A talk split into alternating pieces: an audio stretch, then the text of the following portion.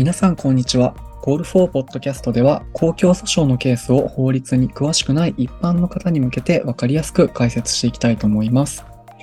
お茶やお酒を飲みながら移動の合間になど気軽に聞いてください。今回はフリートーク形式で録音をしましたので少し音が聞き取りにくい部分があるかもしれません。ご了承ください。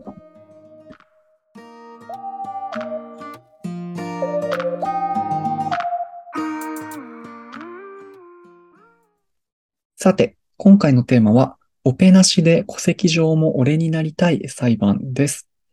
いつもは原告側の弁護士さんに裁判にまつわる質問をしていますが、今回は番外編ということで、スペシャルゲストをお招きしてお送りしたいと思います。前編後編に分けてお送りしますのでご期待ください。スペシャルゲストは、本裁判の申し立て人である鈴木源さん、えーパートナーの国良子さん、そしてライターであり、一般社団法人フェア代表理事の松岡宗志さんです。皆様どうぞ本日はよろしくお願いいたします。お願いします。軽く自己紹介をお願いします。はい、えっと名前は鈴木源と言います。えー仕事はえっと竹を取ってきて、えー、カバンを作っている、え職人です。えー性自認が男性で、えー男性として生活をしています。えっと、生まれた時に割り当てられた性別が女性で、えっと、今も戸籍の方は女性のままです、えー浜松トランスジェンダー研究会の代表をしていますよろしくお願いしますー現のパートナーの国良子です。えー、と普段静岡県の男女共同参画の情報誌の、えー編集長をしています。その絡みで現と出会いました。はい。お願いしますお願いします。皆さんはじめまして一般社団法人フェア代表理事の松岡宗志と申します普段はあのライターをしていまして主に政策法制度を中心とした性的マイノリティに関する情報発信をしています、まあ、今回ライターとしてあの方健さん涼子さんのお話を伺えたらというふうに思いつつ、まあ、これからいろいろ一緒にこう取材をしてあの話を伺えたらなと思っていますありがとうございます。えーそして質問は、えーコール4の私、吉井と、えーコール4夏季インターンプログラムに参加中の、えー河合さんと高島さんの3人で担当します。河合祐樹です。よろしくお願いします。高島あさみです。よろしくお願いいたします。します。ではまず最初に本件のオペなしで戸籍上も俺になりたい裁判の概要について簡単にお話をさせていただきます。トランスジェンダーすなわち生まれた時に割り当てられた性別と自分自身が認識をしている性別や自分が望むジェンダー表現が異なる人々が自認する性別で社会生活を送るために戸籍上の性別を変更したいと思った場合今の日本の法律にのっとれば卵巣または精巣の摘出をする手術が必要になります。しかしトランスジェンダーの当事者は、え全員がこのような手術を望むわけでは全くありません。えそれにですね手術による身体的精神的えさらに金銭的な負担も決して小さくありません。また性自認と自分の身体やえージェンダー表現を一致させるためにそのような手術を受ける必然性というのも全くありません。国際的にも WHO などの国連機関からはえー生殖腺を除去する不妊手術を性別変更の要件とすることをやめるように声明が出されております。このようなえ法律や社会の状況に異議申し立てをすべく源さんは2021年10月4日静岡家庭裁判所浜松支部に審判を申し立てました。源さん当事者の方々にとって男装または清掃を除去しなければならないという性別変更要件が法律で課されているということに対して感じられているところを率直にお話しいただけますでしょうか？あはいえー、っとちょっとねその前に最初にあの皆さんにお断りをさせていただきたいなと思っていることがありまして、えー、っと今日ねお話しする僕の話は、えー、っとトランスジェンダー当事者を代表しているとかね、え一般論とかねそういうことでは、えありません、えあくまでトランス男性である僕が個人的に感じていることだったり、え考えていることだったりするっていうことをちょっと,、えー、と前提に聞いていただきたいなと思っています。でえっと僕は、えー、自分自身のね、えー、体のことは自分で決めたいと思っています、えー、例えばね卵巣があることが苦痛だとかね思う当事者は、え手術ができることはとても大事なことだと思います、えでもね卵、えそして、え卵巣があっても、えっと OK えー、そうね思っている当事者は、えー、手術をせずに生きていけることがね大切なことだと、えー、思っています。でそして、えどちらの場合にも本人の性自認に基づいた生活自体に基づいた戸籍の性別で生きられることは僕は、えー、全ての人に与えられた権利じゃないかなそんなふうに思っています。ありがとうございます。いや本当におっしゃる通りだなと思いながらお話を聞いておりました。ではですね、えーと、今回参加している大学生2人から、えーと、質問をしていきたいと思います。じゃあまず初めに質問させていただくんですけれども、うん、オペなしで、まあ、戸籍上も俺になりたい裁判ではあの性別変更要件のうちの特にあの生殖腺で除去手術が要件となっていることがあの争点となっていると思うんですけれどもこの要件がどのようにトランスジェンダーの権利を侵害しているのか改めて教えていただけると嬉しいです。はい、えー、っとこれえっと僕4つにえっとちょっとこう分かれるんじゃないかなと思っていて、えっと、1つ目が、え、自分の性自認を尊重される権利が、え、侵害されていると思っています、えー、全ての人にとって性自認、えー、自分の認識する性や体験する性、えーと、ジェンダーアイデンティティのことですけども、えっと、それをね尊重されて生きることはとても大切なことだと思っています。で、えー、性別変更を望む全ての人が手術がねできるわけではないのでさまざまな理由で手術ができなかったり、えー、手術を望まなかったりするとね当事者の、えー性自認が尊重されないそんなようなことが起こるっていうのが一つ、えー、2つ目が、えーと、と意思に反する、え、身体への侵襲を受けない権利、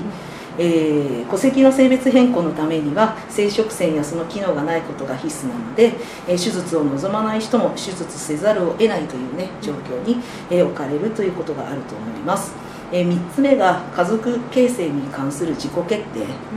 生殖腺に対する元に戻れない手術により自分の血がつながった子供を持てる可能性がなくなってしまう。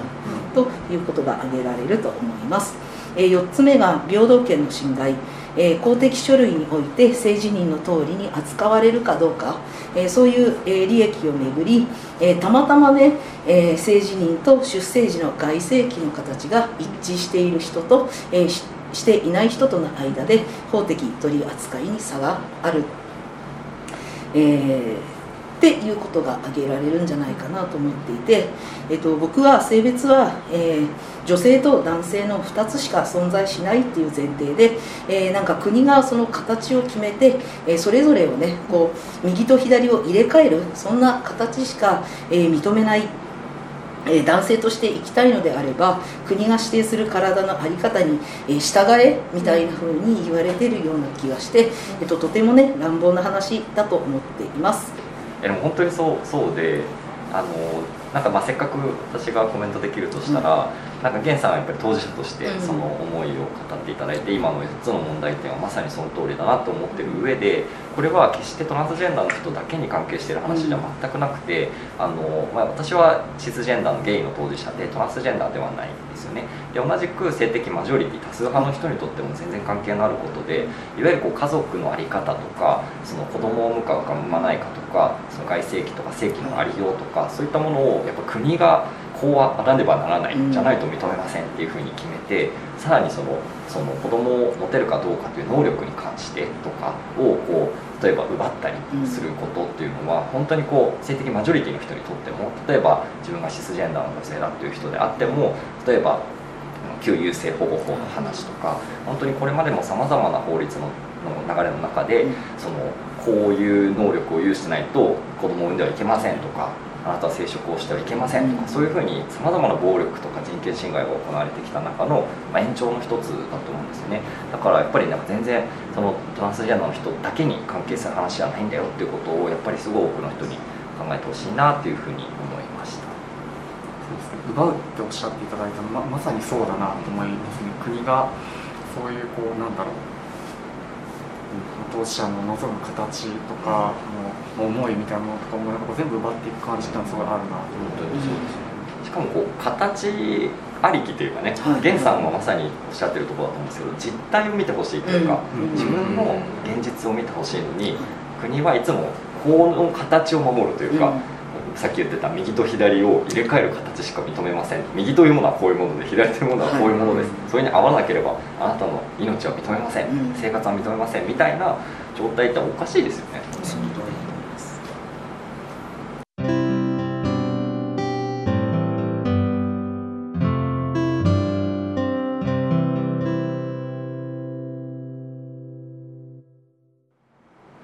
えっと、今回源さんは生殖腺除去手術の必要っていう要件について争っていらっしゃるんですけれども、えー実際トランスジェンダーの当事者の方でも自分の体をどの程度変更していこうかっていうのは、結構個人個人で異なることだと思うんですが、その辺、まあ、源さん個人の体験とそして一般的にどのようなことがあるかをご存知の範囲でぜひ教えていただければと。えっと、まず僕が手術をしない理由、はいそれは、えっとね、シンプルにする必要を感じていないからっていうことが、えー言えると思います。えっとねえっと、僕は今現在、えっと、社会の中でね男性として、えっと、生活をしています、えー戸籍名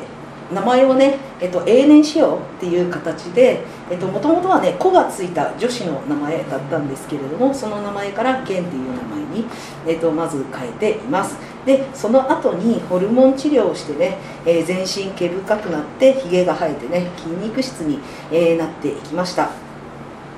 えっと、僕自身は注射1本目からね生理は一度もね来ていないです。であとね、えっと、最大のコンプレックスだった胸胸の膨らみはね、えー乳腺の摘出の手術で男性の、えー胸郭になってね今では、えー海パン一丁で海に行ったりね、えーとできます。えーなのでね僕は、えーこれ以上治療や手術で、えー体をかけ、えー変えるそういう必要性をね感じていない、えーそういう感じです。で、えっと僕は手術をするかしないかっていうのは完全に個人が決めることだと思っています、えっとそこにねなんかいろいろな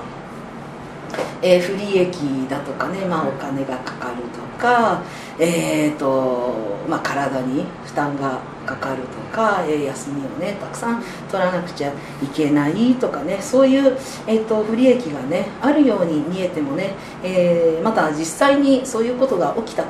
しても、えー自分の体の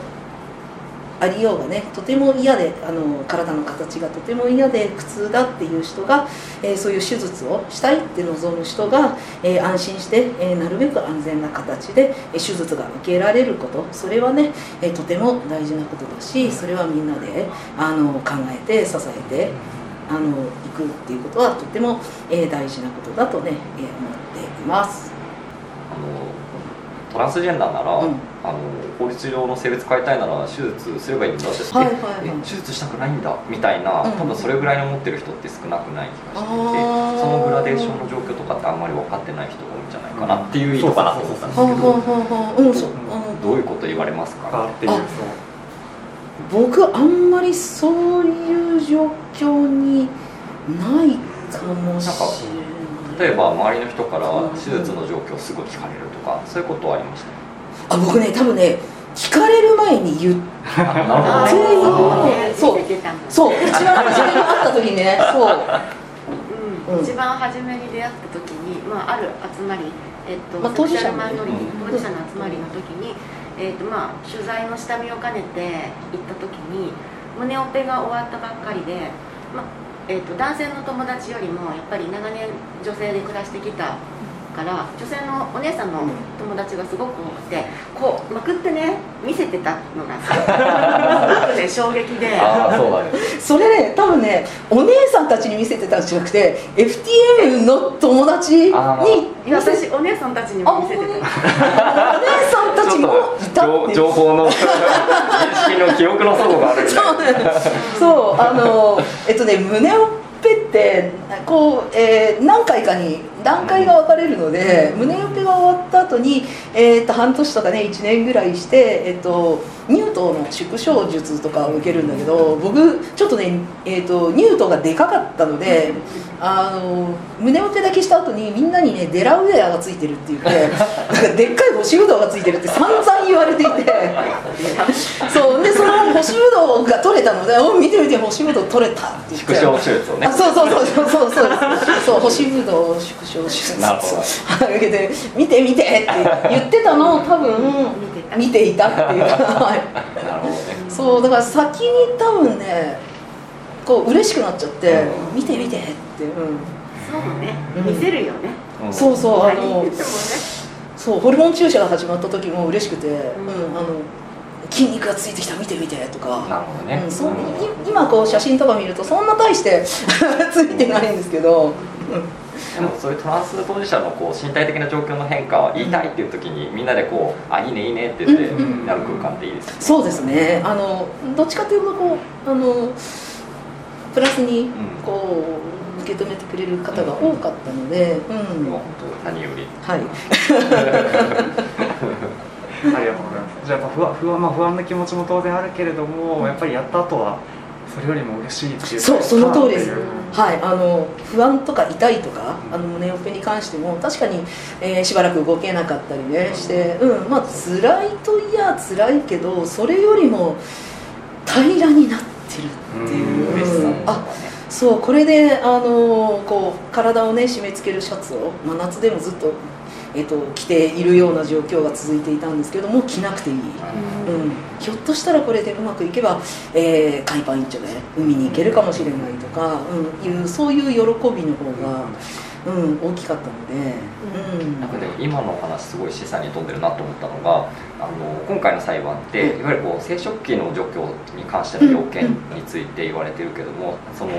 源さんはむしろそういうその生殖器に関しての何か言われたりとかそういう経験はあんまりなかった。けど、ね。やっぱりその胸の状況については身体的な手術を受けたいっていうので実際にしてるわけじゃないですか。はいはい。でこれすごいあの大事なポイントだと思うんですけど、うん。やっぱりそれって結局周りから自分がどう認識されてるかとかってすごくやっぱりあの特にトランス男性に関してやっぱり胸の状況ってすごいね,、そうですね。やっぱりこうか関係がしてくることって多いと思うんですけど、それって結局相手の人たちがうん。何をもって相手の性別をジャッジしてるかっていうのもうん。鏡でもあるんですよね。だから本来は、まあ、今回の手術まさにそのど真ん中の話だと思うんですけど結局多くの人にとってすれ違う人とかがどういう性別なのかって見た目とかそういう何かこうシグナルみたいなものを勝手に感じ取って勝手に決めつけてるに過ぎなくて相手の身体的な状況がどうかとか法律上の性別がどうかとかってパスポートも見見てなければうんなんか相手の身体的な裸になって見せてもらってるわけでもないし、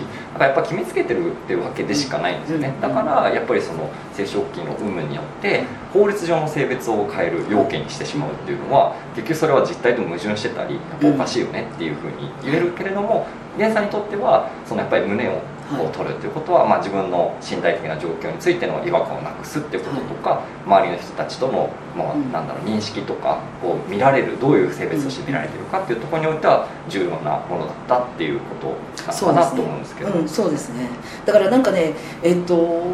多くの人たちがちょっと勘違いをしているのかなっ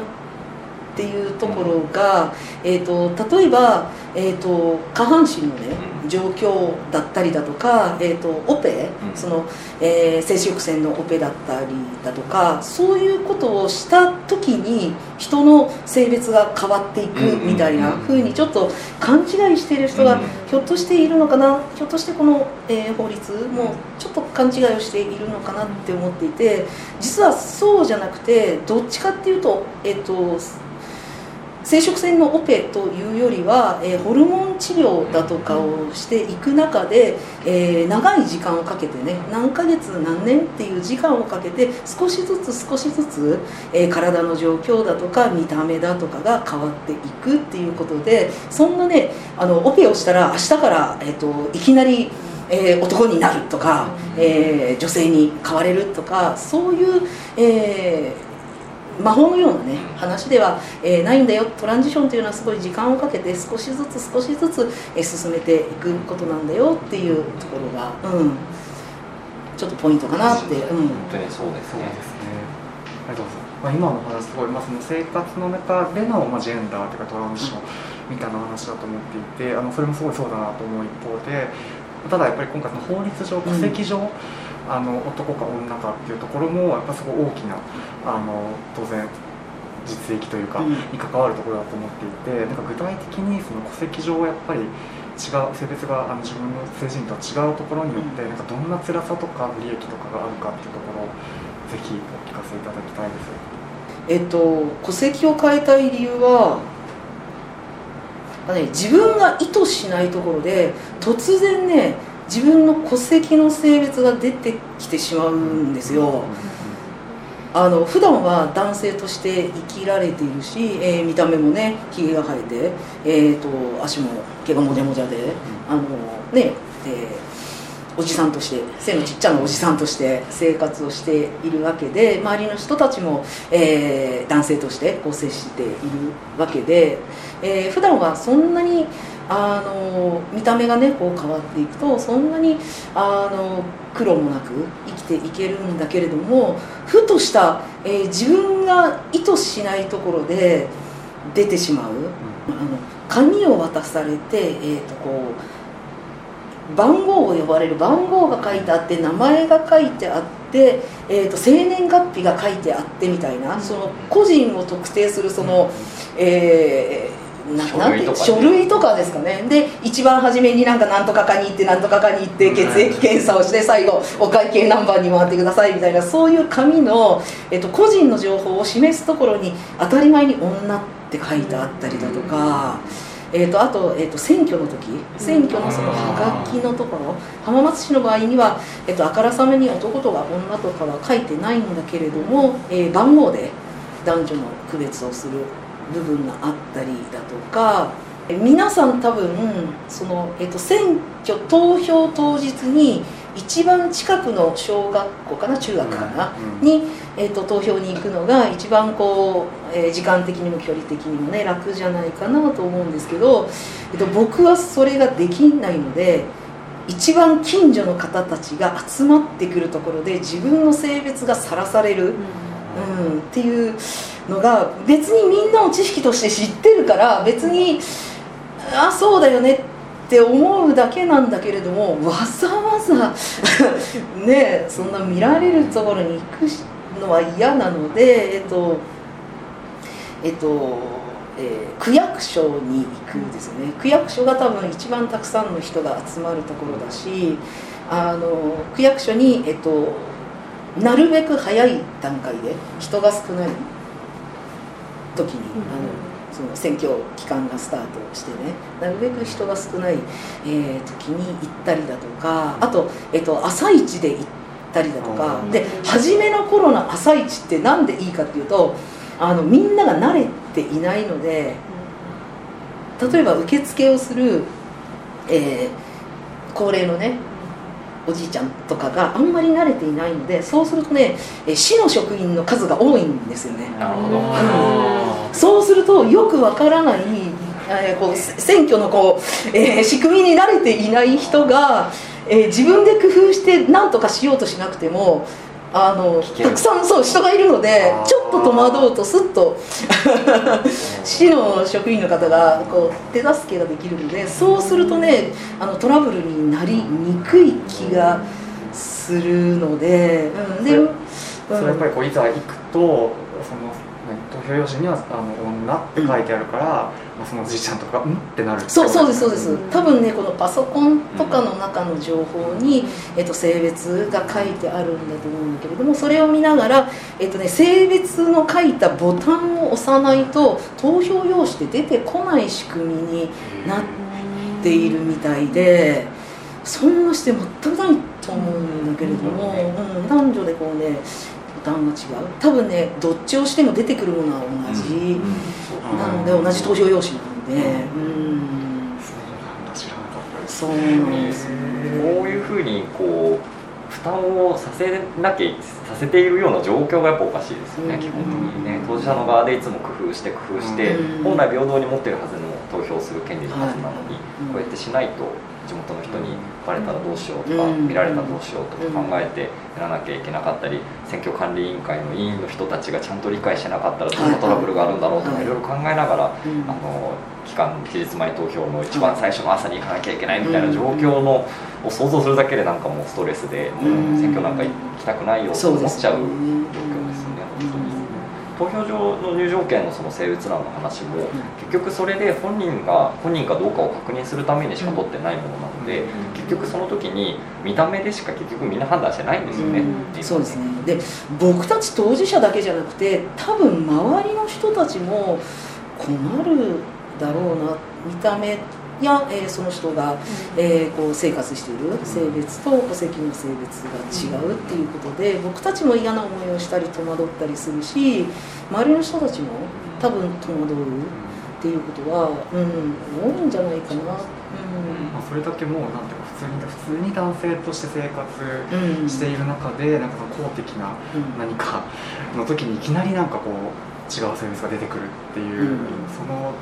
ストレスってことですよね。うんそうですね。あとね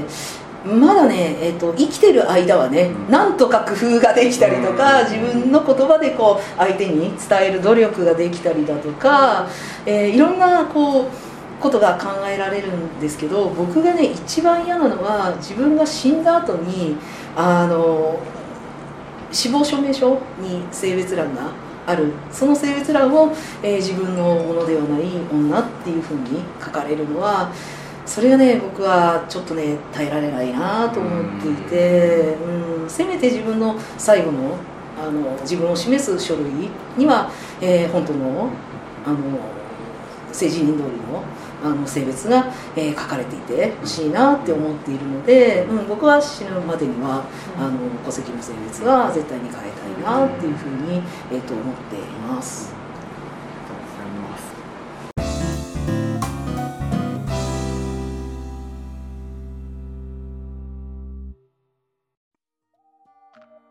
ゲンさんどうもありがとうございます。えーまだまだ伺いたいことはたくさんありますが、前編はここまでとさせていただき、続きは後編に移りたいと思います。えーここまで聞いていただいた皆様、どうもありがとうございます。後編も楽しみにしておいてください。